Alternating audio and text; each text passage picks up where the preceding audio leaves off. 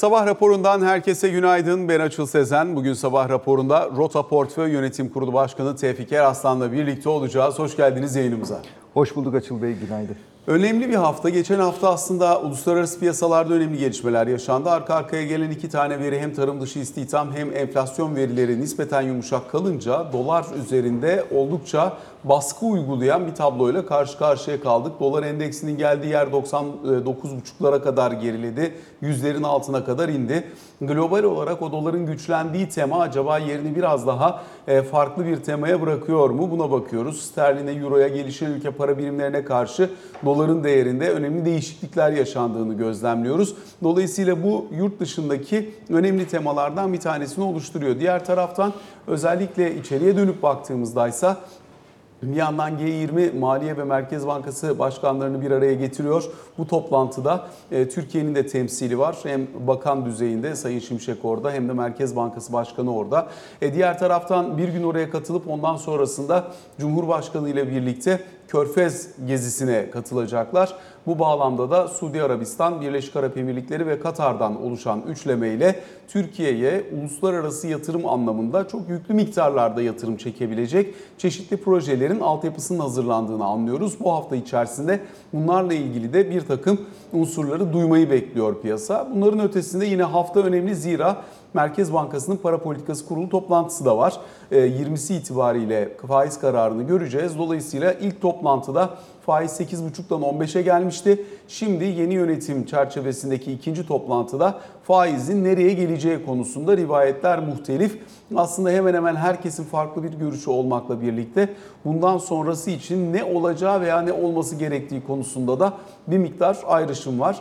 Öte yandan yine mali disiplin adı altında atılan çok önemli adımlar oldu. Arka arkaya önce kurumlar vergisi, sonrasında katma değer vergisi, beraberinde şimdi önce motor taşıtlar vergisine getirilen bir ekstra ödeme. Şimdi ise özellikle yine hafta sonunda da gördük. ÖTV üzerinde akaryakıtlı ÖTV üzerindeki maktu tutarın 5 lira artırılması, üzerine bir de katma değer vergisi bineceği için 6 liraya yakın bir litrede artış olacak. Dolayısıyla bir de bunun etkisini göreceğiz. Keza yine doğalgazda da benzer şekilde e, maktu vergide yaşanan bu artıştan kaynaklanan nispi bir fiyat artışı söz konusu olacak. Dolayısıyla genel anlamıyla birçok kararın tezahürünü gördüğümüz etkisini analiz etmeye çalışacağımız ve bu tema içerisinde yatırımcıların da kendine yön bulmaya çalışacağı bir haftaya başlamış olduk. Önce taze kısmıyla başlayayım zamlarla ilgili, mali disiplin ve zamlarla ilgili e, ne der ne düşünürsünüz? Uzun süredir devlet çok yoğun harcama yapıyor. Karşılığında ekstra bir gelir e, almaya çalışmıyordu. Şimdi ne verirse veriyor ama karşılığını da almayı tercih eden bir e, zam silsilesiyle karşı karşıyayız. Öncelikle Açıl sen e, böyle birkaç dakika içerisinde olanı biteni hızlıca e, yorumladın. Sen onları anlatırken şöyle bir düşündüğümde başka bir ülkede bu kadar çok gelişme ne kadar bir zamanda olabilir diye inanılır gibi değil. Aslında bir haftalık e, zaman içerisine çok fazla e, haber sıkışmış gibi. Bir taraftan da piyasalar Temmuz ayı rehavetinde ondan sonra buna bağlı olarak gelişmelerin biraz daha az olacağını e, düşündüğü bir ortamda haber akışı hiç hız kesmeden ardı ardına e, geliyor.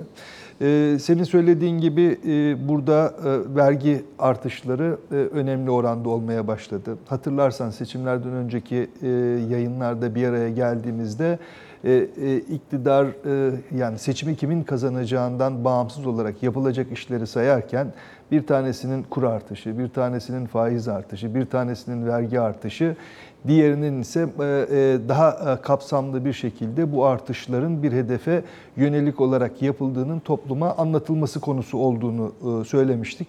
Şimdi bu dört taneden üç tanesinin olduğunu görüyoruz. Zannediyorum buradaki koordinasyon ve topluma anlatılma konusu biraz daha zamana yayılarak yapılacak diye anlıyoruz. Ama şu bir gerçek ki Türkiye 2023 yılına e, hakikaten iyi haberlerle başlamadı. Depremin çok büyük bir e, e, maliyeti oldu. Hem insan e, ni açıdan hem de maddi açıdan çok büyük e, kayıplar söz konusu oldu. Diğer taraftan seçim öncesi vaat edilenlerin e, maddi olarak yükü devlet üzerinde çok fazlaydı.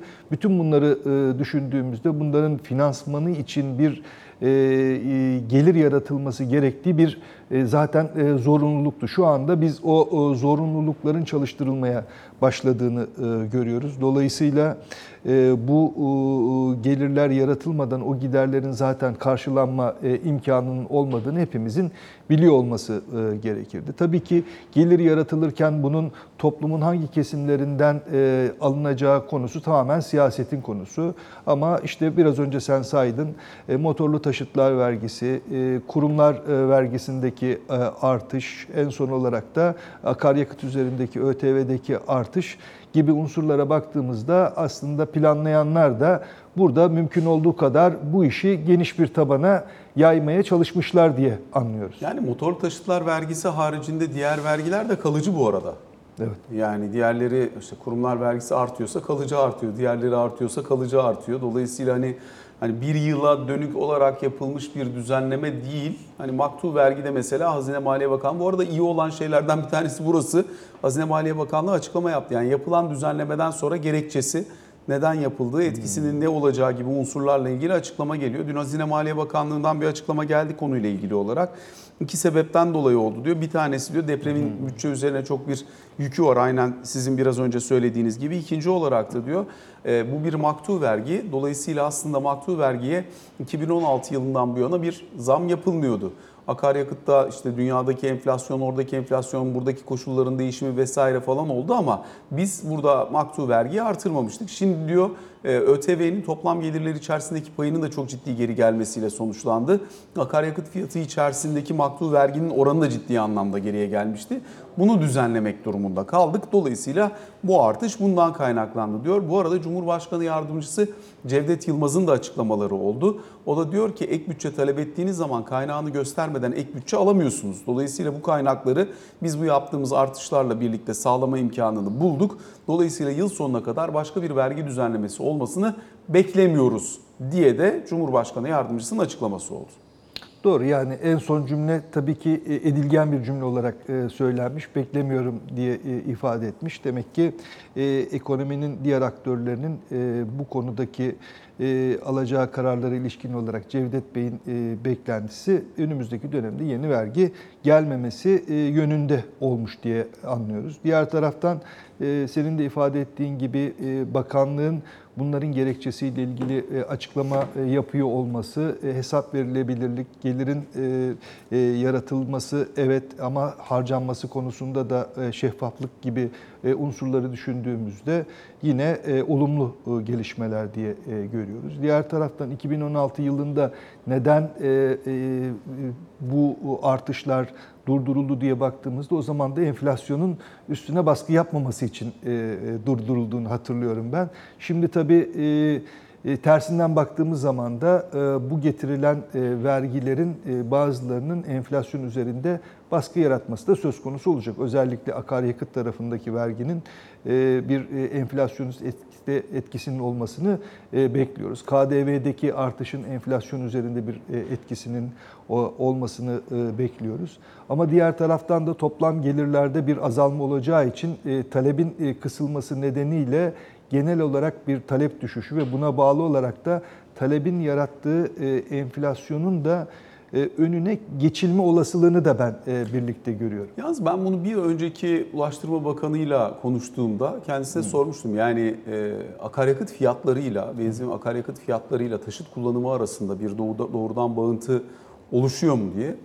E, anlamlı bir fark oluşmadığını söylemişti. Yani onlar mobiliteyi belli ölçüde ölçebildikleri için e, sorduğumda hani öyle e, çok ekstra bir talep kısıcı etkisi olmadığını söylemişti. Bilmiyorum daha detaylı bir analiz var mıdır yok mudur ben de sadece beyana dayalı olarak aktarıyorum bunu. Sayın Kara İsmailoğlu'nun o dönemde yaptığı hmm. açıklamaydı bu. E, ama anlamlı bir fark olmadığını söylüyor. Yani hani talebi akaryakıt üzerinden söylüyorum hmm. özellikle. Kesmesini beklemek çok anlamlı olmayabilir. Bu aradaki KDV'deki artış da tabii 2 puan e, hani ürünlerin fiyatını artırıyor ister istemez. Fakat sonuç itibariyle ülkede ayda kabaca 4 puan civarında bir enflasyona doğru gidildiği için hani 2 puanda oradan e, artış bunun içerisinde kaybolup gidebiliyor. O da tabii ne kadar kesiyor ona da bakmak lazım. Herhalde kredi piyasasındaki daralma bunların hepsinin daha ötesinde etkili olabilir eğer bir noktada talep kesilecekse. Doğru yani e, en ilk önce şunu söyleyeyim e, e, vergilerle ilgili genel olarak e, e, artışın ben e, toplam gelir düzeyini aşağıya çekmesini dolayısıyla toplam olarak devletin e, sistemden çektiği geliri azaltıcı olarak aldığı bu e, kararların e, toplam talebi azaltmasını kastetmiştim. Yoksa e, kişisel kanaatimde akaryakıttaki fiyat artışının doğrudan araç kullanımını azaltmasıyla ilgili doğrudan bir ilişki kurmak zannederim e, Sayın Bakan'ın belirttiği gibi e, zor olsa gerek diye ben de e, düşünüyorum. Diğer taraftan enflasyonla ilgili olarak da e, e, Temmuz ayı enflasyonunun e, gerçekten e, oldukça yüksek bir seviyede gelme e, olasılığı var. Yani bir taraftan gerçekten KDV çok e, yüksek oranla arttırılmadığı toplam e, aylık çıkan e, enflasyon seviyesine baktığımız zaman bunlar belki göz ardı edilebilir oranlar ama e, bir taraftan da asgari ücret, KDV, e, işte kurumlar vergisi, akaryakıt dediğimiz zaman e, o kadar e, farklı kalemler üst üste gelmeye başladı ki zannediyorum e, bu e, eğilim e, enflasyonunda biraz daha hızlanmasına neden olacak. Belki e, Temmuz ayında e, 8'ler seviyesinde bir e, enflasyonu görme olasılığımız arttı diye ben düşünüyorum. Yıl sonuna doğru giderken de 55-60 aralığında bir enflasyonu görme olasılığı arttı. Sadece şunu e, öngörmek oldukça kolay değil. Toplam olarak geliri azaltıcı şekilde alınmış bu kararların talebi aşağı çekmesi neticesinde e, bazı e, ürünlerin fiyatlarında bir gerileme olur mu? Örneğin şu anda artık otomobil talebinin eskisi kadar yoğun olmadığını görüyoruz. Geçmişten gelen kuyruklar ve sıralar nedeniyle şu anda belki otomobil sektörü çok büyük bir e, satışla ilgili sıkıntı çekmiyor ama önümüzdeki dönemde e, buradaki kuyrukların azalması dolayısıyla e, ikinci el araç fiyatlarının dahi birinci elin üstüne çıktığı durumların ortadan kalkması gibi bir tabloyla da karşı karşıya kalabiliriz diye düşünüyorum. Bu ama bütün mal grupları için önümüzdeki dönemde konuşacağımız işlerden bir tanesi. Çünkü diğer taraftan da mesela konut satışları ile ilgili rakamlar açıklanmıştı.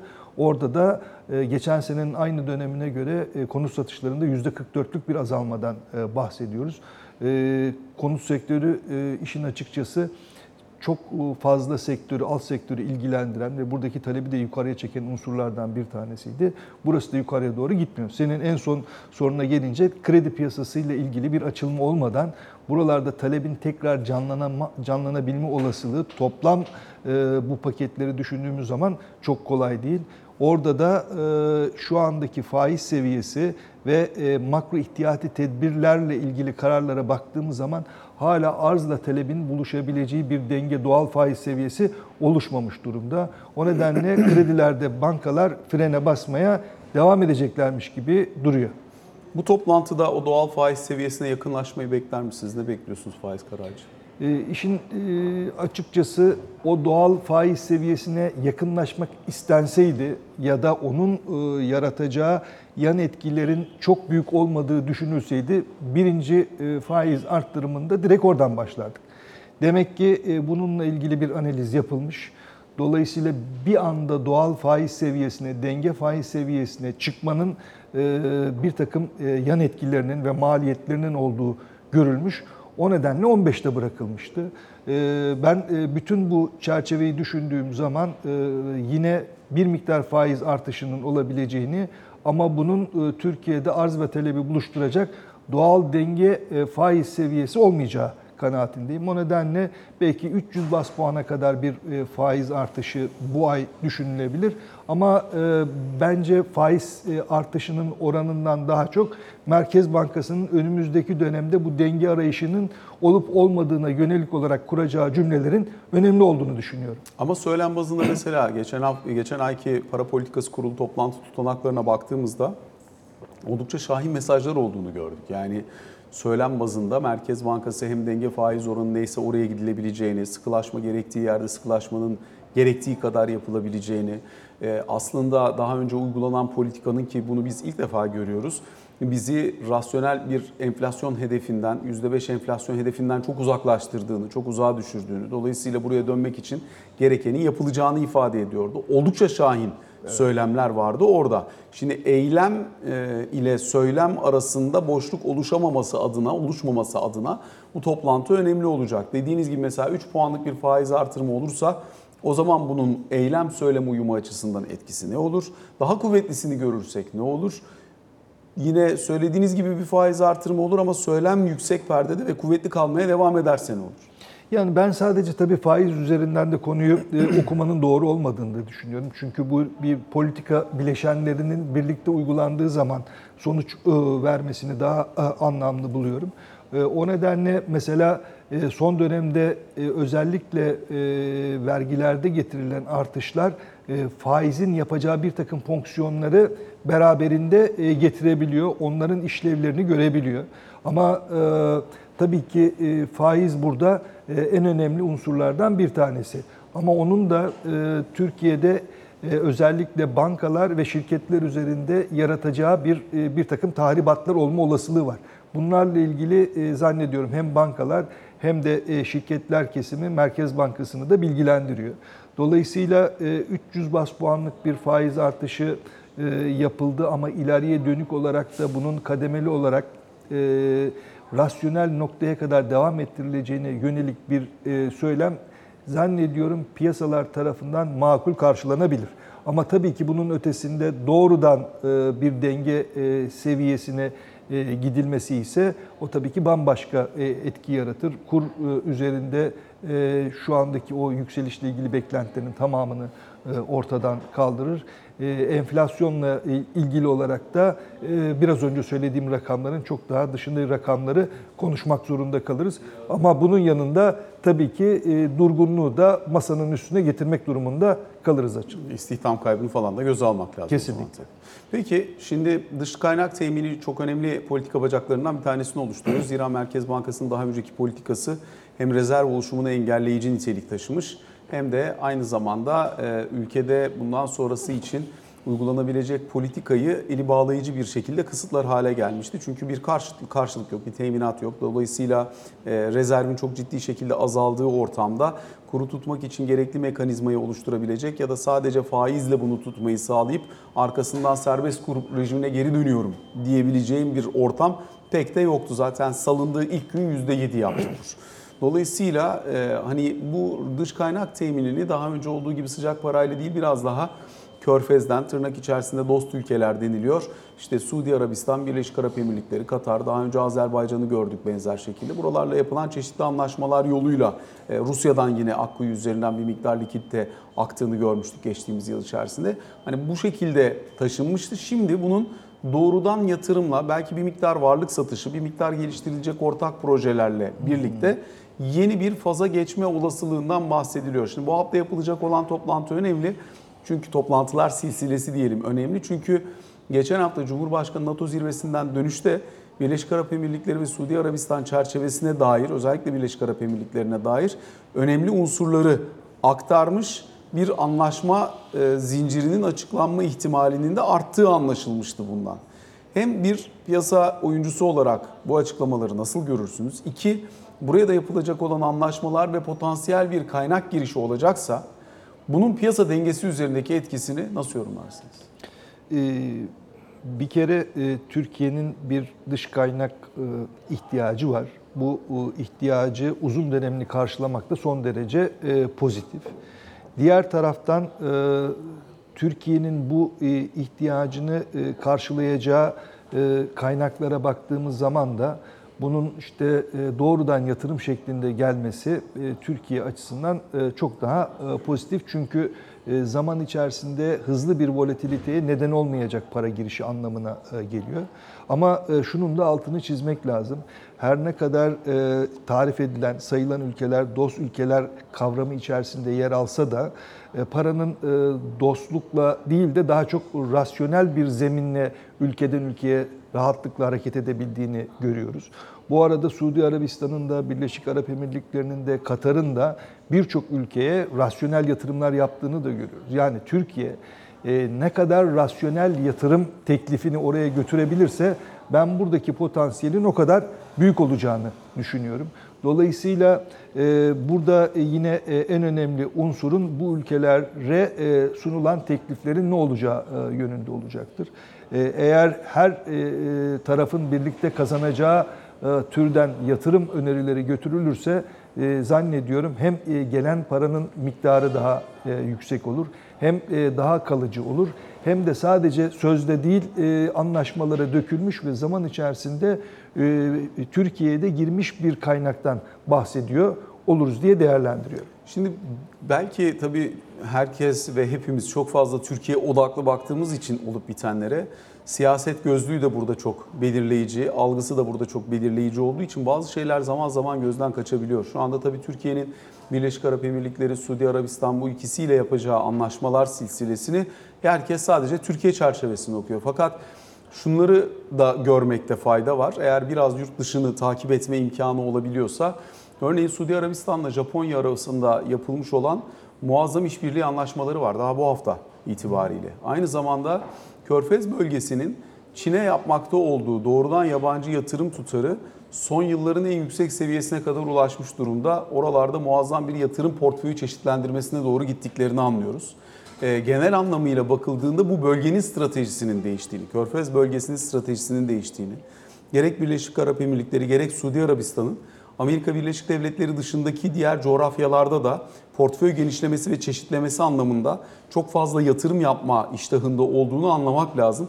Bizim ilişkilerimiz yeni düzeldiği için bu iki ülkeyle biz tabi ister istemez o gözlükle bakıyoruz ama onların yatırım stratejisinin bir parçası olduğunu Türkiye'nin de belki dikkate alarak yorum yapmak lazım burada. Hani kamuoyunda çok böyle tartışılmıyor o yüzden sizin Evet. görüşünüzü almak istedim. Ya biraz önce üstü kapalı da olsa onu söylemeye çalışmıştım. Ee, sanki Suudi Arabistan'ın, Katar'ın ve Birleşik Arap Emirlikleri'nin parasına talip olan ülke sadece Türkiye gibi algılanmaması lazım. Biraz önce siz de söylediniz. Dünyadaki diğer ülkeler de bu ülkelere gidip onların parasına talip oluyor. Onlar da projeler sunuyor. Sonuçta bu üç ülke kararını verirken en rasyonel, kendi paralarına en fazla verimi sağlayacak e, coğrafyaları ve e, projeleri tercih edecekler. Buyurun siz. Ben isterseniz o arada biraz devam edeyim. Çünkü mesela Japonya ile Suudi Arabistan arasında yapılmış olan işbirliği doğrudan yatırıma, teknoloji yatırımlarına aynı zamanda karşılıklı yatırımlara da e, belli ölçüde sahne olacak bir e, anlaşma çerçevesi. Hem e, işte Suudi Arabistan orada yatırım yapacak hem de onların teknoloji bazlı birçok şirketinin Suudi Arabistan'da yapacağı yatırımlar için karşılıklı bir anlaşma e, gerçekleştiriliyor. İşte Birleşik Arap Emirlikleri dediğimiz gibi diğer, ülkelerde muazzam yatırım e, çerçevesi çiziyor. Eğer toparladıysa Tabii tabii tabii. Yani, devam edelim. yani ben e, burada e, şunu da söylemek istiyorum. Türkiye'nin e, tabii ki e, kaslarının güçlü olduğu alanlar var. Mesela taahhüt sektörü Türkiye'de çok güçlü. Dolayısıyla taahhüt sektörüyle ilgili önemli anlaşmaların ben e, yapılabileceğini e, düşünüyorum. Türkiye'nin e, coğrafyasının sağladığı bir takım üstünlükler var. Dolayısıyla bu coğrafyanın sağladığı üstünlükler nedeniyle yine bu Körfez bölgesindeki ülkelerin Türkiye'ye yatırım yapabileceklerini değerlendiriyorum. Dolayısıyla da biz ne kadar rasyonel ve getirisi yüksek projeleri sunabilirsek o kadar fazla yatırım çekme e, potansiyelimizin olduğunun altını e, çizmek istiyorum. Dolayısıyla aslında önemli gelişmeler önemli bir süreçte olacağını anlıyoruz. Peki bu kaynağın gelişi Borsa İstanbul üzerinde bir e, ekstra olumlu algı yaratır mı? Bir beklenti yaratır mı? Ya da fiyatlamalara bir noktadan sonra bunların dahil olmasını bekler misiniz? Olduysa şimdiye kadar ne kadar oldu? Şimdi buradaki paranın bir kısmının belki borsadaki e, işlem gören şirketlerle doğrudan İlintisi ilintili olabilir. olma olasılığı var. Dolayısıyla ya buradaki e, şirketlerin e, yine e, Körfez bölgesindeki şirketler tarafından kısmi ya da tamamen satın alınması ya da bu şirketlerle işbirliği yapılması. Mesela bazı E, şirketlerin alt şirketlerinden ayrılıp onların satışı vesairesi gibi şeylerin de konuşulduğunu biliyoruz. Dolayısıyla e, doğrudan etkilenme olasılığı var. Dolaylı olarak etkilenme olasılığı da var. Çünkü e, Türkiye'de kaynak eksikliği olduğu zaman etkilenecek yerlerden bir tanesi de borsa. Dolayısıyla önemli miktarda kaynağın Türkiye'ye giriyor olması e, toplamda da Borsa İstanbul üzerindeki e, stresin azalmasına neden olacağı için yatırımcıların daha rahat bir şekilde e, hisse senedine yatırım yapmalarına imkan sağlayacak diye ben görüyorum. Bu arada tabii uzunca bir süredir yabancı görmüyordu piyasa. Şimdi son 5 haftada yaklaşık işte 1.2-1.3 milyar dolar kadar bir yabancı girişi olduğunu da e, görüyoruz piyasaya. Dolayısıyla hani bir Londra'nın elinde bir miktar Türk lirası var. Dolayısıyla buralarda Borsa İstanbul potansiyelini görüp gelenler olabilir. Veya genel anlamıyla zaten e, ekonomi yönetimindeki anlayış değişikliğine prim vererek buraya gelmeyi tercih eden bir yatırımcı portföyü de olabilir. Nasıl görüyorsunuz özellikle yabancı akışını devamlılığı açısından? Biraz önce e, senin de söylediğin gibi 1.3 milyar e, dolar civarında geçtiğimiz 5 haftada Türkiye bir e, kaynak girişi oldu. Şimdi son açıklanan bu vergilerle ilgili kararlar bizleri tabii ki belli bir yükün altında bırakıyor. Ama yabancı yatırımcı açısından Türkiye bütçesine bakıldığında daha fazla disiplini olan, kaynakları belli olan, harcamaları belli olan bir bütçeye dönüştüğünden dolayı onlar için de Türkiye ile ilgili risklerin daha azaldığı, o nedenle Türkiye'nin yatırım yapılabilir bölgeye daha fazla yaklaştığı anlamına da geliyor. O nedenle ben önümüzdeki günlerde bu para girişinin devam etmesini bekliyorum. Merkez Bankası'nın bu hafta alacağı karar ve ileriye dönük vereceği mesajlar da bu para girişini destekleyecektir. Özellikle bankacılık kesimine son dönemde bir para girişi olduğunu görüyoruz. Dolayısıyla bankaların hisse fiyatlarında yukarıya doğru bir gidiş var. Genel olarak izlenen politikanın bankalar aleyhine olmadığı, dolayısıyla bankaların karlılıklarını önümüzdeki dönemde de devam ettirebileceklerine yönelik olarak algı. Bir de bankaların elinde uzun dönemli kıymetler oldukça fazla. Faizlerin radikal bir şekilde yukarıya doğru gitmeyeceğine yönelik olarak düşünce bankacılık hisse senetlerine talebin artmasına neden oldu. Bu eğer bu haftaki para kurulu toplantısında da teyit edilirse zannediyorum buraya para girişi önümüzdeki günlerde de devam edecek diye düşünebiliriz. Yine biraz önce söylediğin o körfez bölgesiyle ilintili olabileceği düşünülen şirketler, taahhüt şirketleri bunlara da para girişinin olmasını beklemek rasyonel diye düşünüyorum. O zaman endeksin gidebileceği potansiyel üzerine bir değerlendirme yaptığınızda ne söylenebilir? Şimdi %55-60 eğer bir noktada enflasyon beklentisi oluşuyorsa ki işte piyasa katılımcıları anketinde yıl sonu 43.8'e yükselmiş durumda. İşte kabaca bir 5 puan kadar yukarı attı ama bu son düzenlemelerden önce. Dolayısıyla hani eğer beklenti biraz daha oraya doğru kayıyorsa enflasyonda hisse fiyatlarının da kendini o enflasyona göre adapte etmesi beklenir normal şartlar altında. Doğru mu? Doğru. Bunun tabii bir paket kısmı da var. Yani paket kısmından neyi kastediyorum? Kurumlar vergisi de arttı. Dolayısıyla kurumlar vergisinin artmış olması şirketlerin değeri üzerinde bir olumsuz etki yaratıyor. Toplam olarak Türkiye'de e, vergilerin artmış olması e, harcanabilir gelirlerin azalmasına neden oluyor. Dolayısıyla e, iç talebin bir miktar daha kısılabileceği anlamına e, geliyor. Ama diğer taraftan da e, şirketler kesiminin kendisini enflasyona karşı iyi koruyabildiğini biz geçmiş dönemde görmüştük. O nedenle benzer bir performansı gösterebileceğini de düşünüyoruz. Öyle olunca Türkiye'de yatırımcı davranış biçiminin enflasyonu korumak için yine hisse senetlerine yönelik olarak teveccühünün devam etmesi yönünde olması daha doğru geliyor bana. Buna bağlı olarak da enflasyona paralel bir şeyde endekste artış olması makul diye düşünüyorum.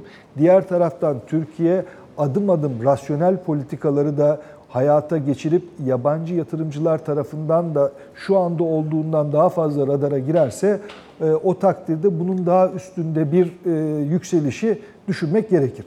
Şimdi bunu bir anlayış olarak sormak istiyorum. Biz piyasayı çok eskiden bu yana takip edenler açısından önemli göstergelerden biri dolar bazında endeksti. Çünkü enflasyon her zaman çok yüksek olduğu için TL bazında borsanın değerini tutturabilmek ve algılayabilmek çok kolay değildi. Değil. O yüzden hep dolar bazında borsaya bakardık. Sonra enflasyonun düştüğü, tek haneye doğru gerilediği dönemlerde dolar bazında endeks tahlilleri zaman içerisinde çok sapma yarattı. Çok da anlamlı hale gelmemeye başladı. Daha sonrasında hani piyasaya o dönemde girenler mesela dolar bazında borsaya bakmanın çok anlamlı olmadığını falan da düşünürler. Ama şimdi bu kadar yüksek enflasyonu bu kadar uzun süredir yaşamaya başlayınca acaba endeks konuşurken ya da hedef belirlerken yeniden dolar bazında endekse bakmak gerekir mi? Ee, Biraz daha bunları değerlendirmek gerekir mi? Ne dersiniz? Ee, bence olabilir ama bunun için yani bizim daha çok dolar bazında endeks değerini, dolar bazında şirket değerini konuştuğumuz günlerde yabancı yatırımcı da Türkiye'de çoktu.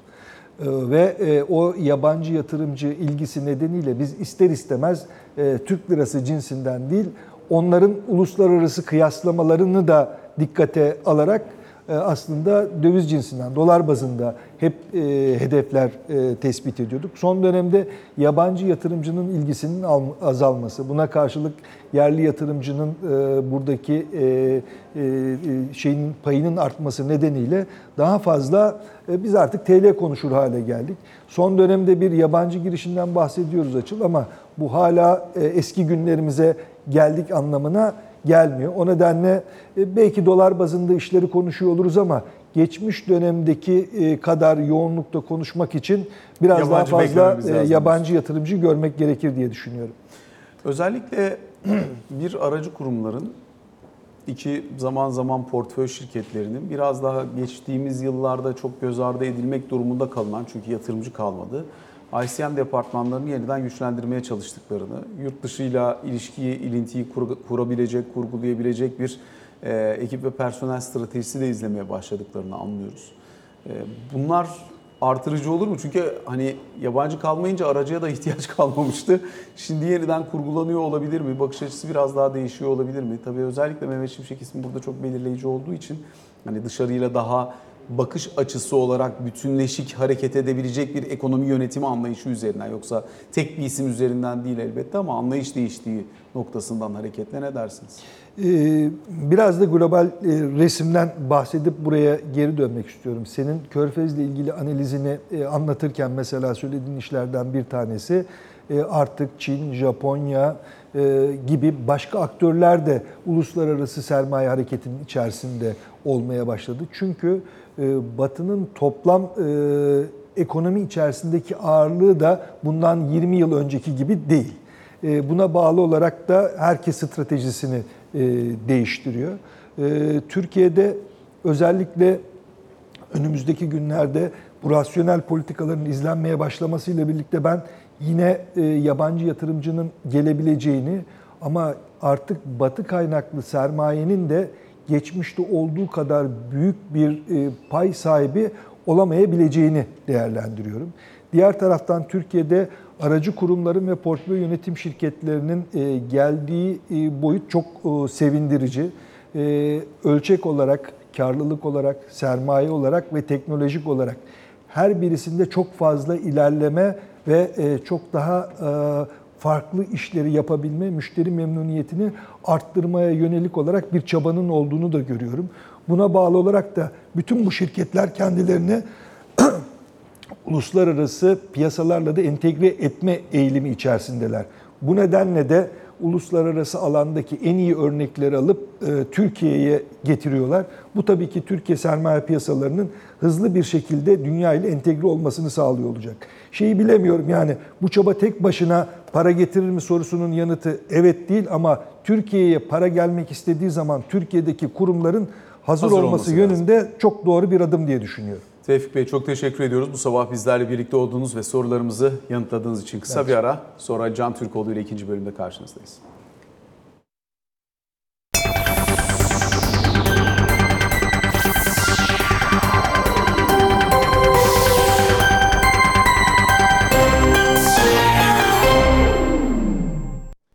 Sabah raporunun ikinci bölümünde Ali Can Türkoğlu ile birlikteyiz. Ali Can günaydın. Günaydın, iyi haftalar. Öncelikle gelen vergi artışları ciddi tartışma yarattı. Hazine Ma- Maliye Bakanlığı'ndan da açıklama geldi. Sayın Cevdet Yılmaz'ın da açıklamaları oldu ama neden ihtiyaç duyulduğuna dair bir miktar bunun üzerine konuşarak başlayalım. Şimdi bakanlık diyor ki 2016'dan beri ÖTV artışı yapılmamıştı Ee, ve ek olarak e, deprem nedeniyle ortaya çıkan ilave finansmanın karşılanması amacıyla da e, bu artış yapıldı. Cumhurbaşkanı'na verilen yetki çerçevesinde de güncelleme ihtiyacı duyulduğu yönünde bir açıklama yaptı. Sayın Cevdet Yılmaz'dan da Cumhurbaşkanı Yardımcısından da e, vergi konusunda yıl sonuna kadar yeni bir adım beklemediğini e, ifade eden değerlendirmeler geldi. Orta vadeli programla ilgili OVP'nin Eylül'de, yani orta vadeli programın Eylül'de hazır olacağını ifade ediyor. İşte yapısal reformların güncel makroekonomik hedeflerin içerisinde olacağını ve bu programla beraber belirsizliklerin azalacağı ve yatırımcıların ve diğer aktörlerin de oyuna dahil olacağını ifade ediyor Sayın Cevdet Yılmaz. Ancak bu zamlarla ilgili olarak yani işte akaryakıt e, ürünlerinden alınan ÖTV tutarının işte benzin ve motorinde 5 TL, LPG'de 4 lira artırılması. Artı e, akaryakıt sonrasında da doğalgaz üzerinden alınan ÖTV'de de bir artış yapıldı. Yaklaşık 3 katı kadar metreküp başına 0.02'den 0.07'ye e, çıkarılan bir ÖTV artışını görüyoruz. Doğalgazda da konuttaki doğalgaz faturalarına da yansıyacak bir artış bu. Bakanlığın açıklamasını az önce söyledim. Bu kapsamda e, Sayın Yılmaz'ın yıl sonuna kadar farklı bir e, artış beklemediği yönündeki açıklaması da oldukça değerli ama bu artış e, bir anda e, özellikle akaryakıttaki artışın çok yoğun bir tepkiyle de karşı karşıya karşılaştığını karşılandığını görüyoruz. Dolayısıyla bu bugün de önümüzdeki günlerde de e, siyasetin en çok konuştuğu ve özellikle tartışılan mevzuların en başında gelecek konuların e, en önünde olduğunu söyleyebilirim bugün itibariyle. Yani yeni ne gibi açıklama gelecek bunlarla ilgili bilmiyorum ama muhalefet partilerinin her konuşmalarında bu konuyu gündemlerine alınacağını net olarak söyleyebilirim. Körfez ziyareti biz bir miktar Tevfik Aslan'la birlikte üzerinden geçmeye çalıştık ama önemli beklentiler var. Özellikle bu üç ülkeye yapılacak ziyaretten. Suudi Arabistan, Katar, Birleşik Arap Emirlikleri yine Cevdet Yılmaz'ın önemli miktarlarda Türkiye'ye sermaye girişi olacağına ilişkin açıklamaları var. Siz de değindiniz. Doğrudan yatırımları içeren birçok anlaşmanın imzalanması bekleniyor. E, Bu üç e, ülkeyle yapılacak görüşmeler sonrasında da üç ülkede de iş forumları düzenlenecek ve birçok başlıkta işte sağlık, enerji, gıda güvenliği, tahıl, lojistik, savunma sanayi, finans, petrokimya gibi sektörlerle ilgili olarak anlaşmaların imzalanması ve e, değişik miktarlar telaffuz ediliyor ama elimizde net resmi bir bilgi yok. Ama işte milyar dolarları içeren bir takım e, sermaye girişlerinin de bu ziyaretler sonrasında açıklanacağı ifade ediliyor. 17, 18, 19 bugün, yarın ve çarşamba günü devam edecek. Perşembe günü de Kuzey Kıbrıs Türk Cumhuriyeti'nde olacak Cumhurbaşkanı. Tahıl koridoruyla ilgili anlaşma bugün doluyor. Aslında uzlaşmaya yakınız denildi ama henüz netleşen bir kararı yok Rusya'nın. Yok özellikle Perşembe günü Putin'in e, anlaşmanın gereği çerçevesinde Rus gübresiyle ilgili herhangi bir adım atılmamasından ötürü kendilerinin anlaşmadan uzaklaştığı yönünde algılanan açıklamaları hala gündemde. E, dün itibariyle son gemi e, Odessa limanından ayrılmış. E, bugün ne gibi gelişmeler olacak göreceğiz. Hem Birleşmiş Milletler'den hem Avrupa Komisyonu'ndan e, uzlaşma çağrısı ve uzatım uzatma çağrısı gelmişti. Türkiye de bir yandan hem Ukrayna ile hem Rusya ile görüşmelerini sürdürüyor.